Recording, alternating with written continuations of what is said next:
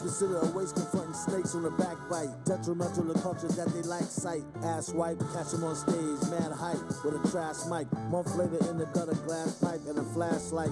Look around for something, he's still scurry. Bewildered, incite riots, and minds going blurry. Welcome to the Human Condition Podcast. I'm your host, Mike Penny, where the only expression is the limitation of ideas to the liberation of self. And uh, I got that a little bit wrong right there, but I'm going to keep it in because uh, I'm not doing it again. So, I want to talk about um, a current event. And this is a current event that sparked a huge rabbit hole. It sparked me reevaluating Kantian ethics. Immanuel Kant's, uh, I'm going to say, uh, Just War, um, Perpetual Peace essay, um, The Critique of Reason, uh, Religion is the mere, or Religion within Mere Reason. Um, there's a couple other essays. Uh, I might go over them, but uh, I'm going to have to outline Kantian ethics to propose the position um, that I uh, re- or came to after the international crisis, and I'm gonna call it a crisis because it's not. It's it's so downplayed. It's so downplayed, and it's so important. It's so important. The Nord Stream pipeline was sabotaged. Now, uh, if you don't know what the Nord Stream pipeline is, um, it is a gas pipeline, natural gas pipeline running from Russia to Germany. This uh, pipeline, it is, it is supplies a huge portion of uh, energy demand onto the economic distribution of Russia. And we, as you know, like we gotta have a boogeyman, right? Like we gotta have a boogeyman uh, to make any of our systems function of an international sphere of influence. We need a boogeyman. We need someone to go against because we're humans, and we uh, immediately ascertain that the unknown must propose threat. Um, we uh, we grew up that way. Uh, we evolved that way. And we're going to stay that way without circumventing the uh, the innate nature of man. So we need a boogeyman, and um, the problem is that Russia controls a large portion of energy distribution in Europe. Uh, we have economic sanctions against Russia. Uh, they just invaded Ukraine. Um, now, you can't necessarily disagree with economic distribution and allocation of resources under a uh, foreign international uh, market. You can't control another nation's economic supply or demand in that matter. Um, now, you can propose that um, through sanctions, but as I come to the conclusion of uh, Kantian ethics, I'm going to, rightly so, provide evidence against that. And so uh, I'm going to start. I'm going to start with the basics. I'm going to outline the most fundamental aspects and definitions. It's just going to be definitions, people. I'm not going to sit there and read a whole goddamn uh, essay to you uh, verbatim because uh, what's the fun in that, right? All right. So the first thing we're going to talk about is imperatives, and there's there's two there's two there's two uh, forms of imperatives within Kantian ethics. Uh, he outlines uh, one of them is categorical imperative, is the central philosophical concept in deontological moral philosophy. Groundwork in the metaphysics of morals. It is a way of evaluating motivations for action. It is best known in its formulation, act only in accordance to maxim, where, whereby you can at the same time will that it should become a universal law. So, categorical imperatives are through um, social cohesion and social uh, um, where we all agree it's a uh, it's a uh, it, it's a social uh, ah shit. Uh, sorry I can't fucking fucking remember. Um, but basically when enough people agree it's morally justified to do this under action. Um, then that statement is now a universal truth so uh, he's not even ascertaining universal morality through nature he's ascertaining a universal moral truth through cooperation and this is one of the things I I outline in my universal moral truth. Uh, now, I do it in a different way. Um, I I derive it through. Uh, I have four different arguments. I have a philosophical rational argument. I have a uh, neuropathological argument. I also have a uh, biological argument, and then I follow through with a social economic argument. But um, he ascertains that all you need to do is will it through population. Um, now we can, we'll have to outline what will is. Uh, there's a whole book of it in fucking goddamn Nietzsche where it's like the will to power. So like, I, I don't know if I really want to define what will is. Um, that, that might just be 20 minutes. Who knows? Uh, and so the idea is that social cohesion um, provides a uh, catalyst to a more universal moral law, and that's categorical imperatives. So we have hypothetical imperatives applied to someone who wishes to obtain certain ends. For example, I must drink something to quench my thirst, or I must study to pass this exam. These are all just uh, definitional um, subjective and one's an empirical uh, proposition that uh, through um, consensus comes law, uh, and this is this this this imperative is one of his justifications to the expectation that man requires a state or a political authority to operate cohesion.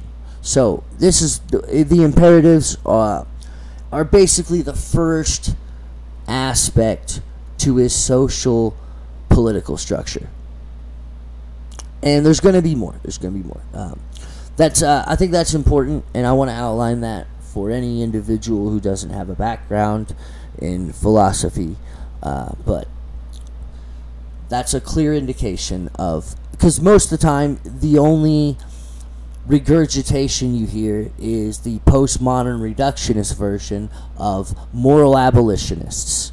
I hate them so much. I hate the bullshit we're spoon fed every fucking day and aren't offered any uh, critique or opposing opposition of a uh, of a of an argument or uh, an assertion. So i i that's imperative. I want to uh, outline that for a second the next thing I want to talk about, and this is real choppy, people. So you're just gonna have to work with me. Um, uh, uh, I was I was on a tight time frame. I was I did two other episodes on other topics that failed. I might just produce one, um, even though it came out to be exactly how I wanted it to be. But um, that's a long story as to why I didn't produce it if it wanted to be what I wanted it to be. But whatever, doesn't matter. We're gonna outline another conundrum that philosophers have argued as to an aspect of moral, ethical, epistemological propositions. So we start here. What is good? Now, what is good? What is good? What does it really fucking mean? What is what's good? And and we're not talking about oh that was good like he did that well. Like we're talking a vague understanding of uh, divine uh, positive uh, outcome. So what is good? You know. So uh, we're gonna we're gonna talk about the highest good, and uh, I just talked about how uh, a, a maximum a maxim of a, a, a categorical imperative is universal law. Well, here we have in the previous section, we saw that on Kant's view, moral law is purely formal principle. that commands us to act only on maxims that have what he calls law giving form. That's the categorical imperative. Which maxims have if have only if they can be willed as universal law. Moreover, our fundamental reason for choosing to act on such maxims should be that they have law giving form. I fucking should just get rid of this app which maxims only if they can be willed as universal law. Moreover, our fundamental reason for choosing to act on such maxims should be that they have this law giving form, rather than acting on them, which would achieve some end or goal that would satisfy a desire. So, this is where um, our uh, traditional sense of justice uh, has made an alternative. Uh, grounding in uh, modern times within that era. So uh, we we originally proposed um, the justice or uh, the enactment of state authority to persecute was on the basis of understanding the um, act as not intent but within the act's means. The act means. So, uh, what was produced from that act, not the act itself. Like, uh, and we, we do take that into account, um, but we have laws for a reason. So, basically, our justice and uh, authority based uh, role of the state is not on Machiavellian ethics. That's where the ends justify the means. They don't. The ends never justify the means. Arguably, it's a factor, which is what is Immanuel Kant is arguing. Uh, we have a traditional um, polarity of moral um, moral truth and moral justice under utilitarianism and um, uh, what's what's the other one? It's uh, utilitarianism versus uh, determinism, or uh, um, uh, fuck it, god damn it! Oh, just give me a second. Consequentialism. Oh my God, I saw fucking a. I swear to God, I'm, I'm just I'm, I'm half here. Um, as universal law, moreover, our fundamental reason for choosing to act on maxims should be that they are law-giving form rather than acting on them to achieve some goal or end. Blah blah blah. Okay. For example, I should help others in need, not at bottom, because of doing so would make me feel good, even if it would, but rather because it is right, and it is right or permissible to help others in need because this maxim can be willed as a universal law. This is my same argument in different language of universal moral truth for social cohesion. Although Kant holds that morality of an action depend on the form of its of its maxim, rather than its end or goal. He nevertheless claims both that every human action has an end and that we are unavoidably concerned in consequences of our actions. This is where we are today. This is basically moral, uh, moral truth and just action of the state for persecution, like I was talking about earlier. Um, that's that's that's where we hold our morality within it, the state of America. That's how we hold it. We uh, we view it within that means. This is why we don't have um, uh, mandatory uh, term limits, or I mean mandatory term limits, mandatory blanket. Uh, persecution limits, where we persecute under any law a uh, minimum or a maximum. This is where the this is where the argument that allows for justification of individual cases to uh, supersede the uh, act as itself. This is uh, this circumvents intent and it circumvents um, ends. This is centralism at its finest, people. This is centralism, philo- central philo- political philosophy at its finest. Um, so this is this is what he's saying. So the good, the maximum good, is when we all cooperate with each other and all act within the aspect of producing this good. Now, he outlines that later, but it's also making sure that any statement is good for both the individual and the production of that means over time. So, how the act comes about, how the intent of the act was given, are both aspects as which to be concerned. And at this point, we come to a dichometric understanding of how we should view this good. Um, the, the dichotomy he proposes is uh, one of natural means where we maximize, and I'm going to use his verbiage because it's kind of beautifully written.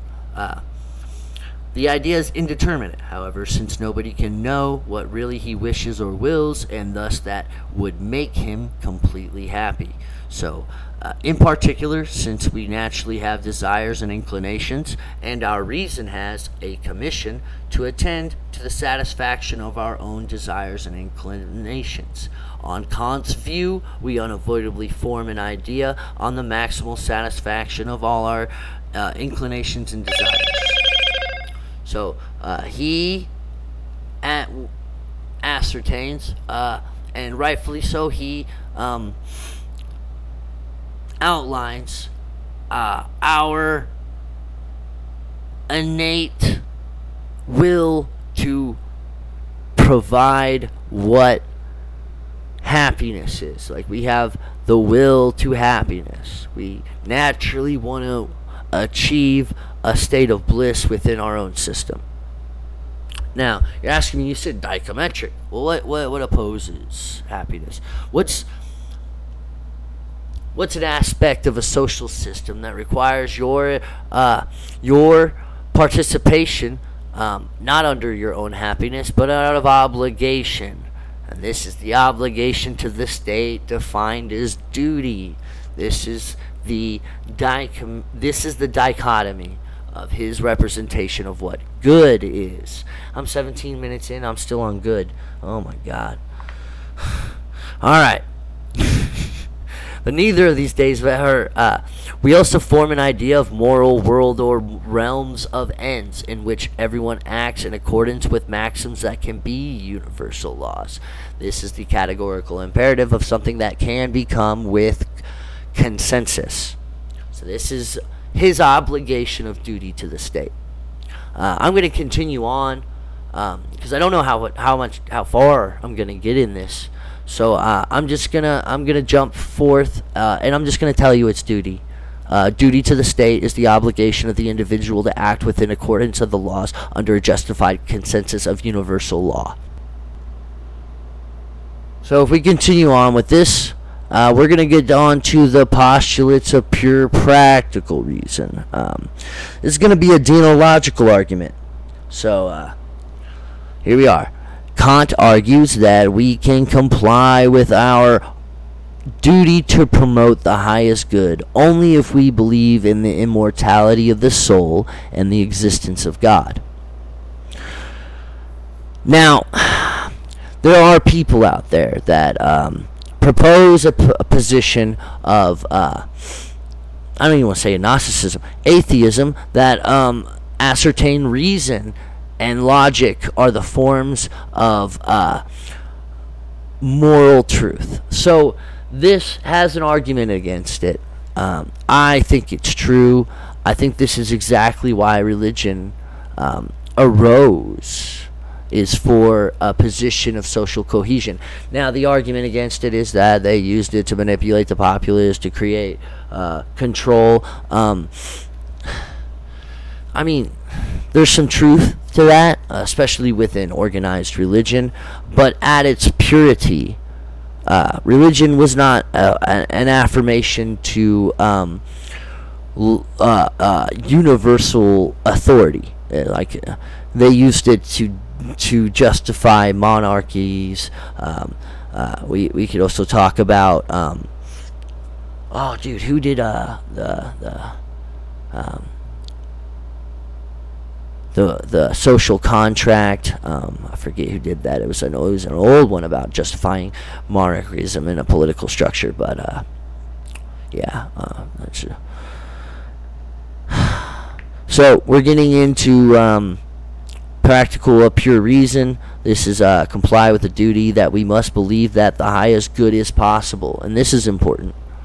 We have to believe we can achieve utopia through social cooperation, or it's not going to happen.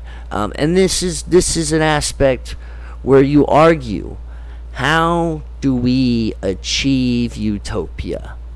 Uh, I think we should even act within accordance to this doctrine um, even if we believe that a political utopia can be achieved and that we uh, ascertain a technological um, utopia or, or, an ecological utopia or maybe a uh, what's another one? There's a, there's a economic so you have economic um, ecological uh, uh political um, technological I'm missing one. But there's they're all utopias, and even if you do not agree that uh, political utopia is the best route to achieve um, social cohesion for perpetual peace, and we'll get into that later, or a utopian society, and to enact in accordance ensures its perpetuation of uh, uh, obligation of state duty, and uh, I think that's that's important as well.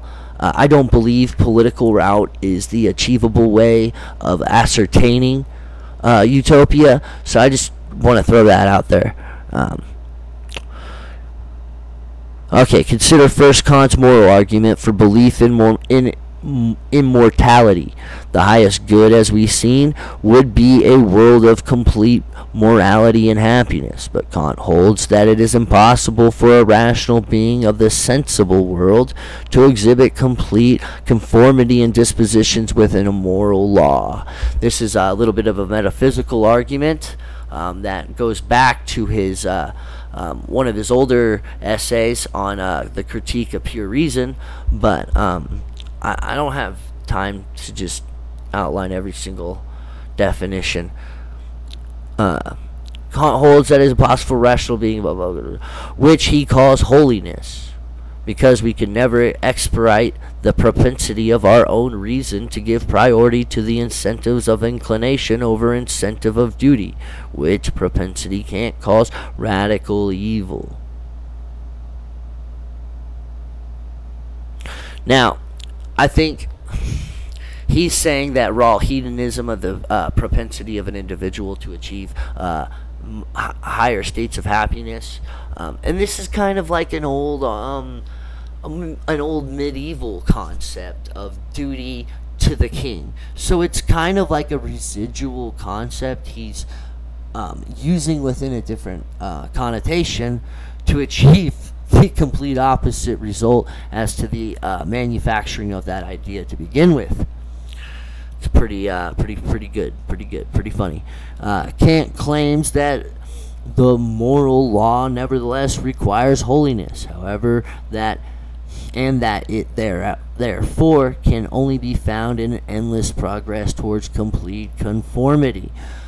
And this is uh, this is another thing I have with Kant. Um, he almost seems to contradict himself at times, where he uh, definitely within uh, the just war outlines and within uh, perpetual peace, he outlines several aspects as to the definition of um, the or to the abolishment of centralized unified um, power or authority. And I totally agree with that. Uh, we shouldn't have centralized power. Um, but then we can outline later on spheres of influence and how that's almost a contradiction within itself. And the only justification for that would be the endless expansion of humankind, which is achievable in space and blah, blah, blah, blah, blah. So it's an achievable way of abstaining to uh, complete anarchy and uh, a destruction into the uh, political extremes through expansion of retention to our centralization. Uh, and I think this is where we're at, and this is where we've been stuck at for millennia. Is we we can't divide or we can't divert ourselves from a centralizing um, aspect of political uh, structure because the extremes are both bad and um, nothing good will come out of those extremes. Not to mention, um, it it stops progression in any way, shape, or form towards the opposition. This is why centralization allows for um, a, an ability to manipulate within the bounds. Um, this is why we can sway a little bit to the left or a little bit to the right, not polar extremes. You can't go from communism to fascism overnight, even though they're basically the same fucking thing. And that, that's the problem, that they basically are. They basically are the exact same thing. Alright, and so we get to where I was uh, within my rational argument to universal moral truth. Um, his uh, mature view is that our reason would be in conflict with itself if we did not believe in God and mora- immortality. Because pure practical reason would represent the moral law as authoritative for us and so presents us with an incentive that is sufficient to determine our will. But pure theoretical reason would undermine this incentive by declaring morality an empty ideal, since it would not be able to be conceived of the highest good as possible. This is uh this is why we need God. This is this is just exactly why we need God. Um, you can justify. This is where moral abolitionists and postmodern reduction moral abolitionists, to be specifically uh, the specific, are uh, completely justified within their own reason uh, to achieve any um, subjective view of what morality is. So this this is the pure this is the pure, unadulterated, um, atheistic view of justification towards morals. There is none. That's just where they get to. They get to the point there is no moral truth. And I think people forget that when they're like, I'm atheist, I'm this, I'm this, I'm this, I'm this. You're missing the nuances of your own philosophical position. That's imperative you understand opposition to decrease the likelihood of uh, bias. Now we are going to get to exactly why I love Kant. Uh, we're going to talk about the critique of power of judgment, and I'm just going to read a uh, a section um, that I, I can't even argue against uh, entire critical enterprise to an end by bridging the gulf or chasm that separates the dominion of his theoretical philosophy, discussed mainly in the critique of pure reason, from the domain of practical philosophy, discussed mainly in the critique of practical reason. Understanding legislates a priori for nature as object of this senses, for a theoretical cognition of it in a possible experience reason legislates a priority for freedom and its own casualty as the supersensible in the subject for an unconditional practical cognition. You have to uh, ascertain, understand your own morality, uh, view yourself as a transcendable being into a different uh, perspective of reality that we cannot ascertain within our given senses. I think it's uh, the sensible. Um, uh, the, when it gets more metaphysical, um, I think it's it's metaphysics of uh, pure reason. There's another metaphysical essay he puts out. Um, when he gets more metaphysical, he um, um, obtains the view uh, of our own mortality being a subjective understanding to social cohesion uh, because for your moral uh, perpet or for your uh, given perpetuation of existence under this experience of uh, sensible reality, um, which is beyond our metaphysical reasoning, uh, uh, we get to the understanding of social cohesion under this. So we also ascertain freedom and liberation of self and the pursuit to the liberation of self. This is the main reason why Immanuel Kant stuck out to me in the first place. He pushes for freedom and civil liberties, free trade, and freedom of self within every aspect of his uh, metaphysical to uh, rational to uh, social to political arguments. It's at the freedom and liberation of self is at his main aspect of all centralizing uh, concepts of his philosophy. Uh, you could argue not duty, but at the same time, um, if we did not achieve that duty, we wouldn't be able to achieve social cohesion, and there would be no uh, insurance as to your perpetuation. You see what I mean? And just it's all secular. Um, it all falls back into itself as to an understanding of promoting itself. Uh, that's why philosophy is uh, pretty much amazing.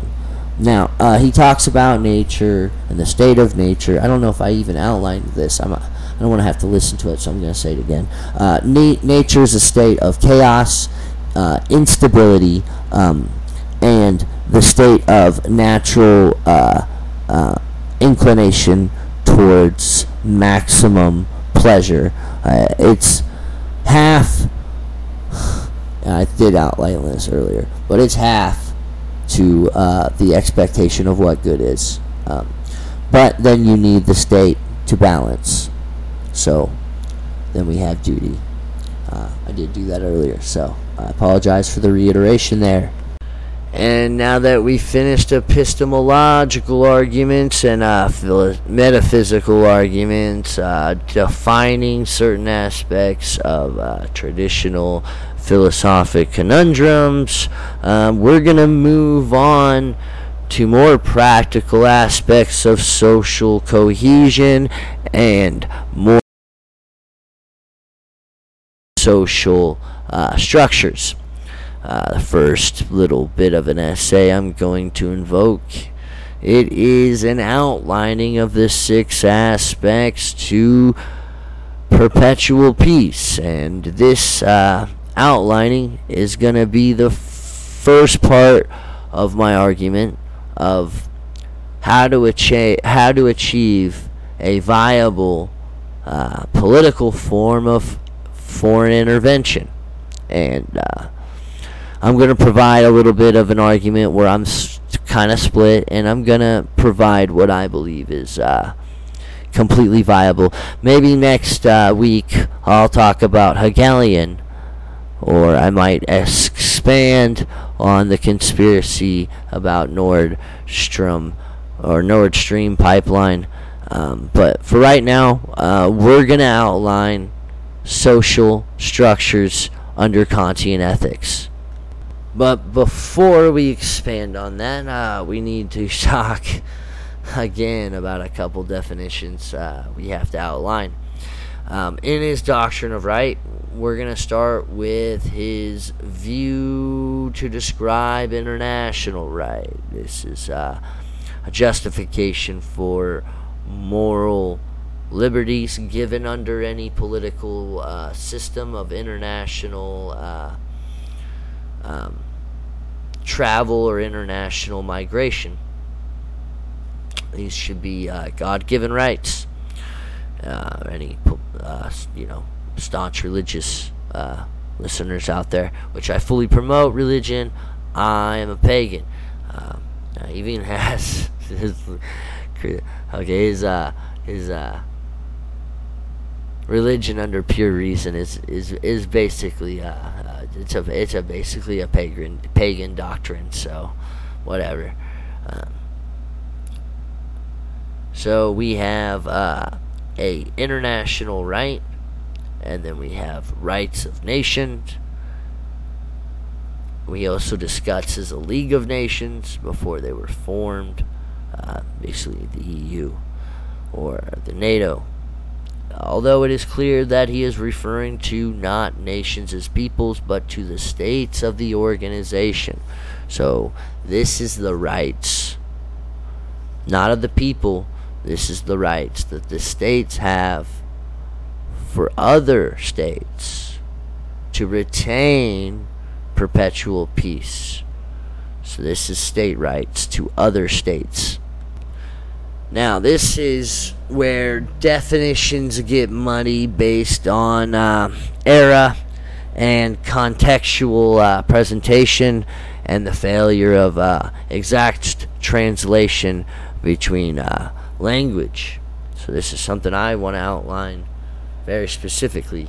Uh, it's how he understands a federation. Now, when you hear federation, uh, immediately you're like Federalist. Uh, I am 100% against Federalists. Um, not because the idea is somehow askew. It is a little bit. But the idea isn't exactly impure, like where I consider communism or fascism um, being dystopian within nature. Uh, um, Federalists require a uh, universal doctrine or a constitution at which all states within the Union are subjected to, uh, even against uh, uh common law and uh, a population's opposition to the moral uh, dictation of the federal government. So this is why I don't like Federalists. Uh, I mean, I like the Constitution, and I dislike the Constitution. There is an argument for both aspects as to a Constitution to retain a limitation of human rights without the ability of uh, a monarch or a uh, a dystopian government arising and eroding those over time, which is happening now. Um, it's a buffer to where we can say, whoa, whoa, whoa, whoa, we're drawing a line over here. We got a constitution. Uh, you can't take away our guns, even though every fucking year they try to take away your guns. Uh, oh, well, uh, you can't consume this, even though every single year pharmaceutical companies cornerstone the production of uh, the consumption of chemicals they deem as being uh, deteriorating society. So it's pretty funny that they have this war against drugs, um, and then they send Afghani and um, or they send troops to Afghan, um, hire Afghani and sh- uh, uh, troops, and use Afghani and resources to protect poppy fields, while at the same time they complain about individuals producing opiates in the state by themselves under their own volition.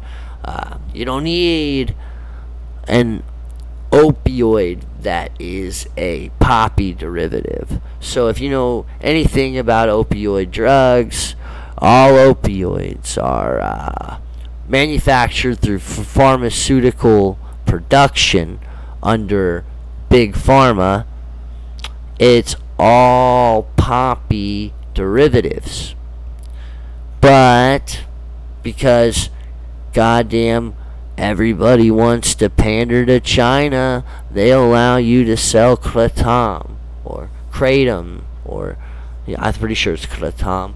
But whatever, I'm not fucking Chinese. It's a southeastern Chinese plant called kratom or whatnot. And that kratom is an opioid plant. Where do you think these chemicals that are produced in large scale in manufacturing and refining process for pharmaceutical companies come from? These chemicals, even if they weren't, even if they're chemically produced through a chemical process, um, it's inherently worse for you for the chemical structure. There's several reasons why it can still hit a receptor, but they're all derivatives of chemical structures that were um, found in nature. What do you think aspirin was? They observed South American tribes chewing on a tree bark, and they're like, "The fuck is this tree bark?" They pull it out, bam, we got aspirin, because they recognized the chemical that was inducing the effect that natives were consuming for a reason. At one point, I want to find this again, but um, really cool story in Native Americans where they uh, they have like orbs, four or five orbs under the different races after we were separated by a great uh, calamity, and each race was given an orb and given an a purpose of knowledge to pursue within the aspect of existence. So, uh, w- like white people were given like I think it was a red orb or some shit, and we were supposed to under our society before we were separated, were given the um, given the uh, plan or proposition of our race pursuing the advancement and understanding of fire. It's like gunpowder, uh, producing fire in conches of uh, of uh, this certain mushroom, so we could harbor embers for days inside of these mushrooms, these conch uh, mushrooms, to preserve the ember and be able easily to obtain a fire. Um, we learned that from the ice guy, that whole mushroom thing. Um, but they also said they were given a green orb, and all Native American tribes, their pursuit of knowledge was the technological under or I want to say metaphysically or you know technological because it is a form of technology but their plan by God or these beings basically the Anunnaki at this point if you want want to go down that rabbit hole that's its own bit um, but the Anunnaki gave the American tribes the pursuit of knowledge towards plants. So Native Americans were supposed to understand applications and purposes of local flora uh, under the given um, explanation of divine creatures. Uh, so they were told to learn about plants you know, Africans, I'm pretty sure we're supposed to do something about political structure, which totally fits. Uh, we stole um, the rights of governing under a body of representatives uh, uh, for a political structure against the Iroquois League, where most of our, during that time period, we discovered this uh, social construction was a uh, system of monarchy, uh, divine given right to rule. Uh, you know, monarchs still retain uh, divine right by God to rule. So uh, that's a that's a little thing. I want to eventually find that story again. Uh, I was told by a native in New Mexico. I'm pretty sure he was Pueblo told me that story. And I can't find it anywhere. I found it one time, and I've not been able to find it since. Yeah, but with those uh, Native Americans, uh, all in all of our uh, ethnicities given a purpose. Um,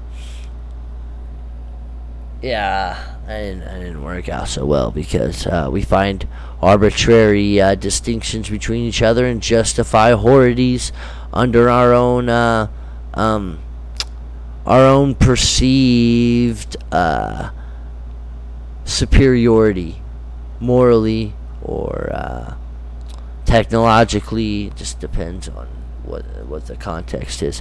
But given lack of international institutions, Kant says states must consider to be in a state of nature relative to one another.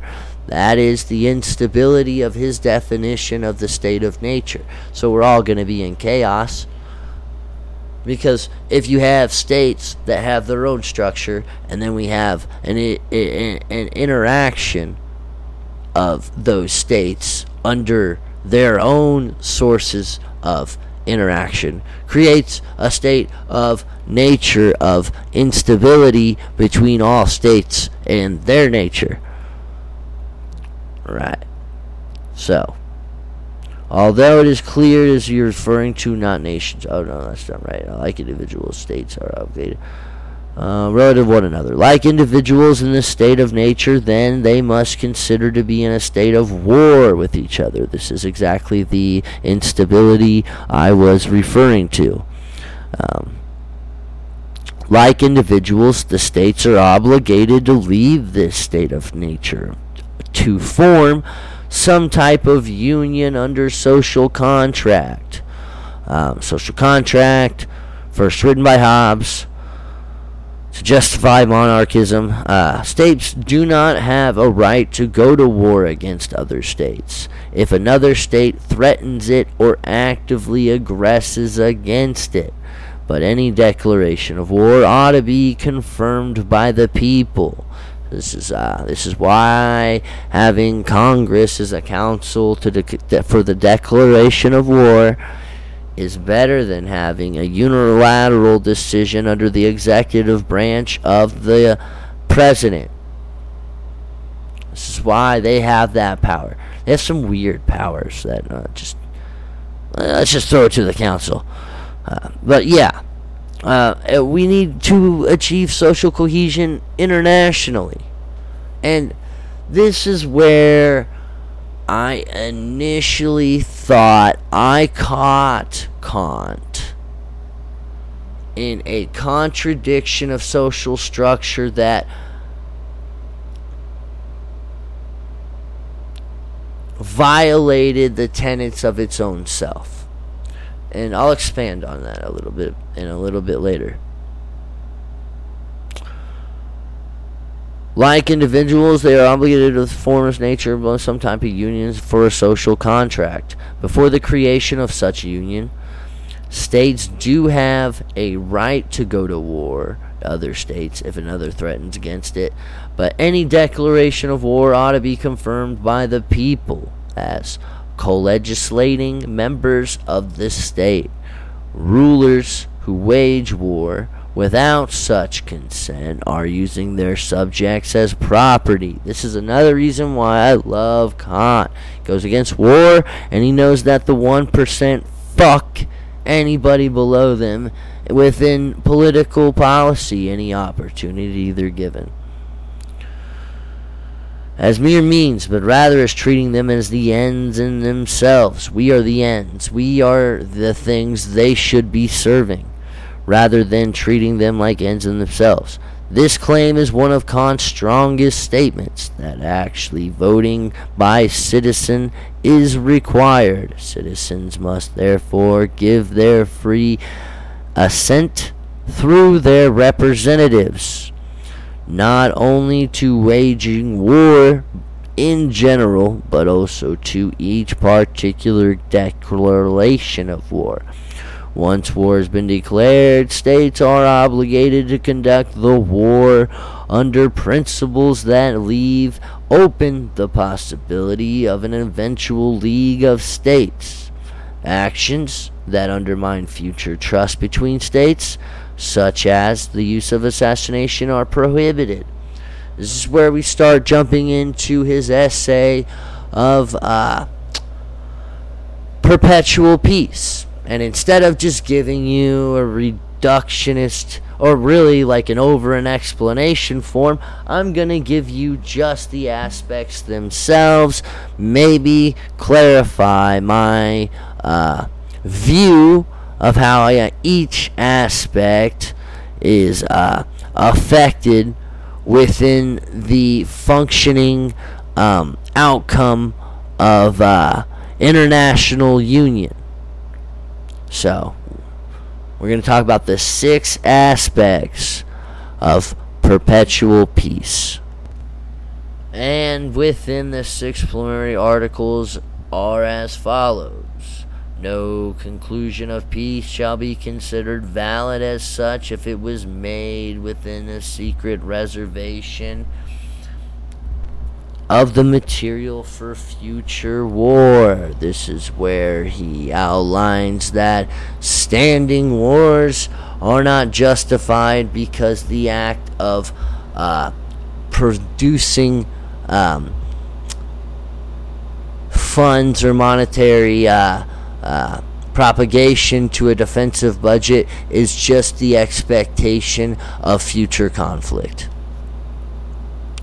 No interdependent existing state, whether it be large or small, shall be acquired by another state by inheritance, exchange, purchase, or gift.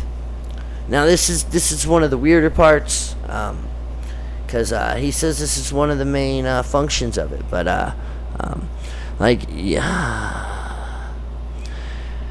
If you have a truly dystopian state um, that's actively threatening multiple aspects of uh, of a society, then it's a just war, and that's one of, that's one of the aspects of his just war.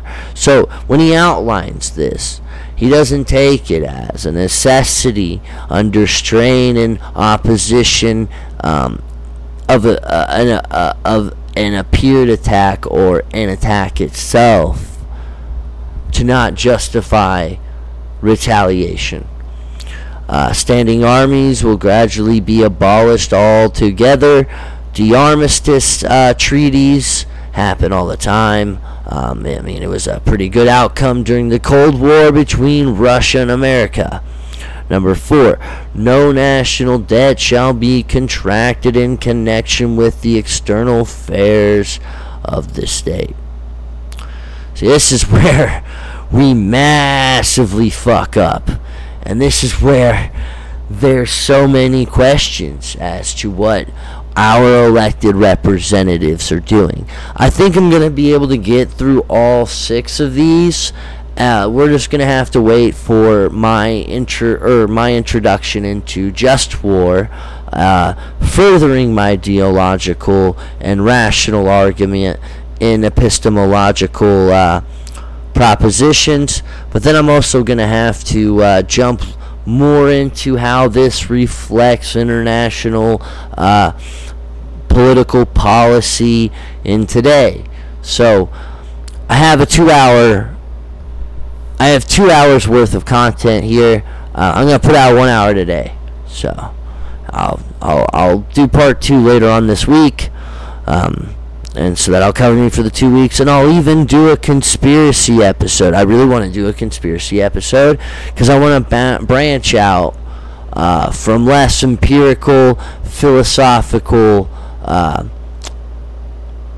episodes uh, into something less mentally exhausting to the point where I want to put a bullet in my brain every couple of days uh, because everything's just fucked. So um, we're now on no national debt of current affairs of the state. That's another reason as to why we're in the uh, strained international political system we are today. Uh, the sanctions of um, reparations and sanctions of Germany after uh, World War One left large debts. Uh, it also produced hyperinflation within the state of its own um, currency, which uh, it just it just demolished Germany to the point where a massive dystopian political leader which can who had had produced small increments of uh, economic um, alleviation to its populace was able to achieve unilateral uh, centralized authority under a given Führer. That's why. World War One war reparations led to Hitler. Number five, no state shall forcibly interfere in the constitution and government of another state. This is something America does on the daily and in a constant.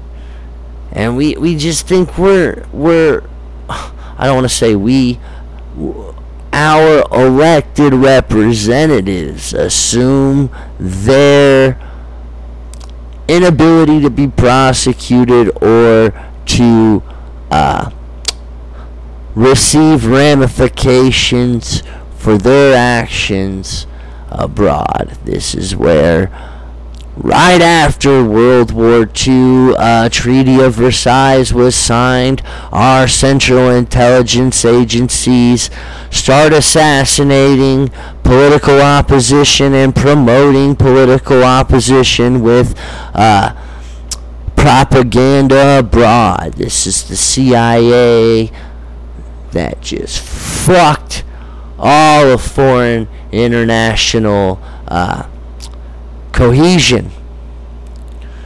Number six, no state of at war with another shall permit such acts of hostility as would make mutual confidence impossible during a future time of peace.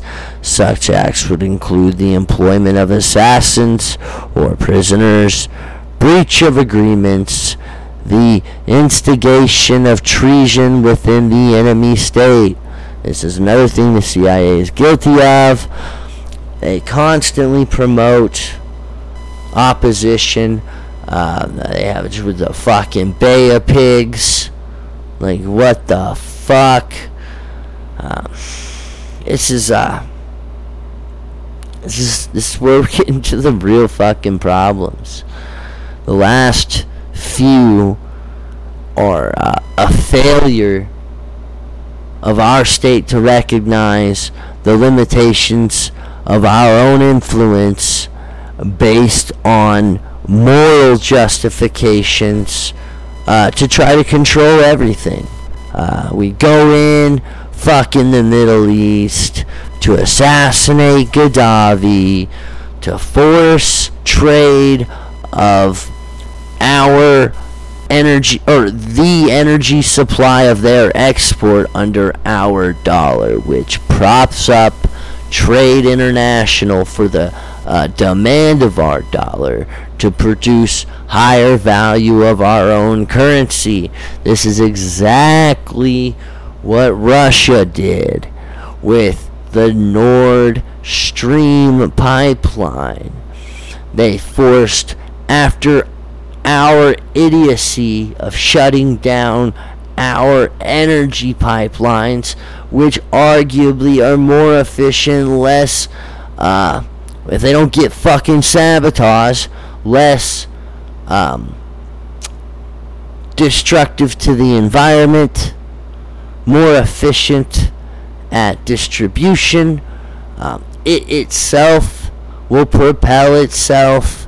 We don't need to divide those in pressurized tanks and then ship them across the U.S.